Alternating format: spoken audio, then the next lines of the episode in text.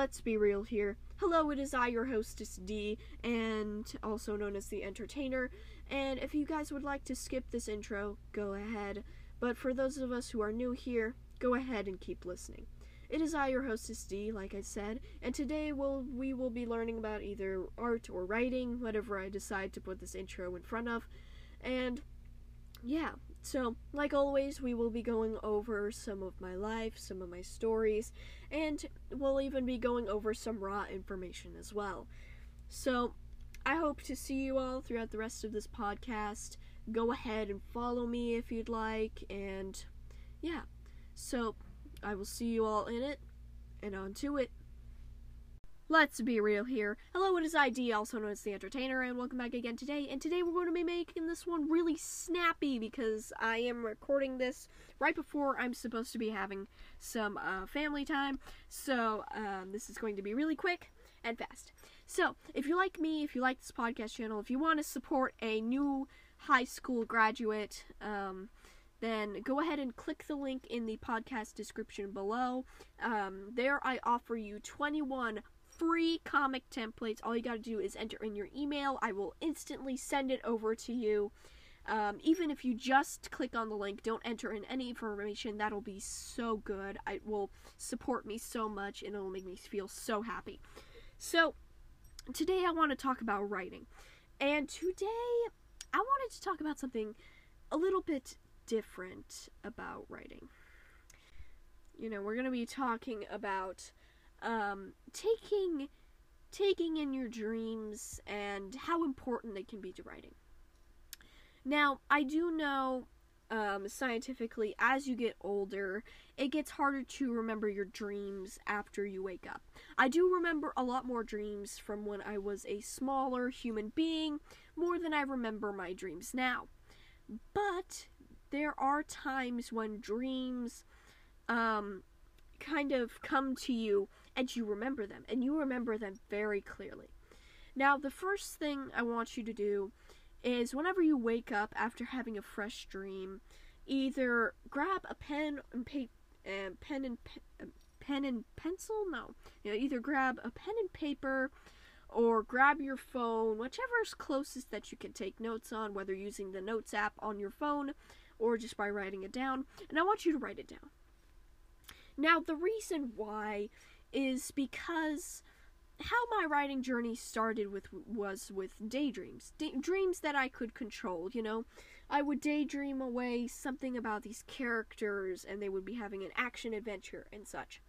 Well lately i've been realizing that my dreams have become just as important as my intentional daydreams.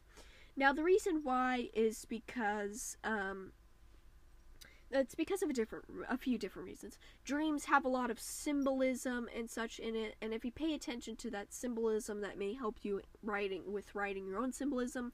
Whether or not you're using the same symbols or not, it could still be um, useful in getting in touch more with your um, kind of poetry philosophical self um, I do know I have a hard time with like understanding poetry and philosophy and philosophy and philosophy and phil and philosophy um, simply because I haven't been able to really get into it until I started really noticing what's going on in my dreams. Because um, while dreams are often nonsensical, don't make sense, have no meaning at all, there are those dreams that kind of dig deep into who you are as a person or you know things that you're worried about things that make you happy things of that nature. And so i think it's important to dig deeper into what dreams mean in order to better understand not only what you're worried about what you're thinking about things like that but to also better understand like what's running through your mind as the night hours go by and so, for the symbolism alone, I think that dreams can really help inspire a writer. What can also help inspire a writer about a dream is the dream itself. Now, there are a lot of nonsensical elements to dreams. I'm not going to say that they aren't a very nonsensical at times. But oftentimes dreams are so nonsensical and wild, they bring in elements and possible plot points and possible things that you can do in your writing that you never thought about before because you never consciously went down those wild and nonsensical roads to find those plot points. I know oftentimes as a writer, we don't think to write something down because we see it clearly as that's that's that's no. That's a bad idea and I know it. And so we don't go down that road of exploring that idea further into finding the good idea hidden down the road of that bad idea, if that makes sense. Like, um, for example, let's say we have um, some sort of story about a zombie apocalypse, right? And um, the zombies are dating the humans. Alrighty, let's say that. Let's say that all the zombies and all the humans are caboodling around, getting uh, hooking up together. Now, on the surface, to a lot of people, that seems like a really bad story idea. And I've got to admit, that's, uh, personally, that's a pretty crappy one. Um, I love making romances between, like, fantasy creatures or fantasy people and stuff. But that one's a little bit much for me. I mean, you're dating a rotting corpse.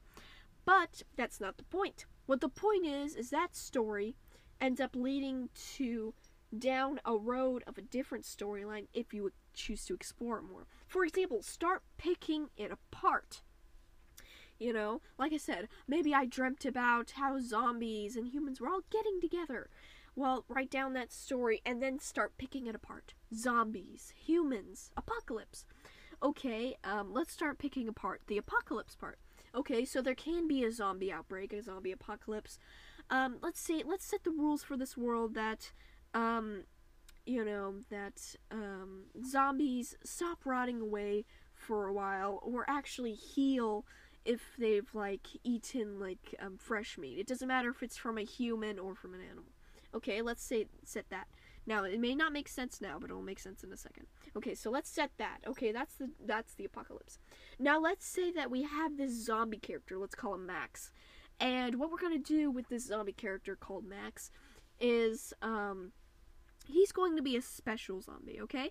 Um, let's say that he was um, zombified or contracted the disease, or you know maybe even just crawled out of his grave in a part of in a part of the forest that um, wasn't already inhabited by zombies. And let's say um, he began like eating some of the elk or the deer around there. And so he became st- he became not only more docile but he came but he stopped running away as much. He stopped you know he stopped being so disgusting and actually looked like he could be saved now let's say that the humans there's a bunch of humans all working together in the scientist group and they go out and, and they are stationed in the forest. The zombie comes across them but because we set the precedent that the zo- the president precedent that the zombie that zombies become more docile and you know less rotted away the more that they have like fresh meat and stuff um, the scientists look at the zombie and instead of thinking oh no it's another hopeless zombie they actually think to help him they actually think that because of how of how quote unquote healthy the zombie was looking maybe we can actually save this guy and so they take him into their lab, and boom, story. Um, and so, you know, they heal the zombie, they're somehow able to heal the zombie, and now they're thinking, well, if we can heal this zombie, maybe we can heal the others. Boom, story. Boom. so, that's something to think about, you know? I got all of that from the terrible idea of rotting corpses smooching humans. okay? So, really, even if a dream is nonsensical, even if it's too wild and crazy of an idea, um, because dreams aren't afraid to um, explore wild and nonsensical ideas, you can find the hidden good ideas underneath. And it's another reason why you should write down your dreams because while it may not seem like a good idea now, it may be the best idea ever later.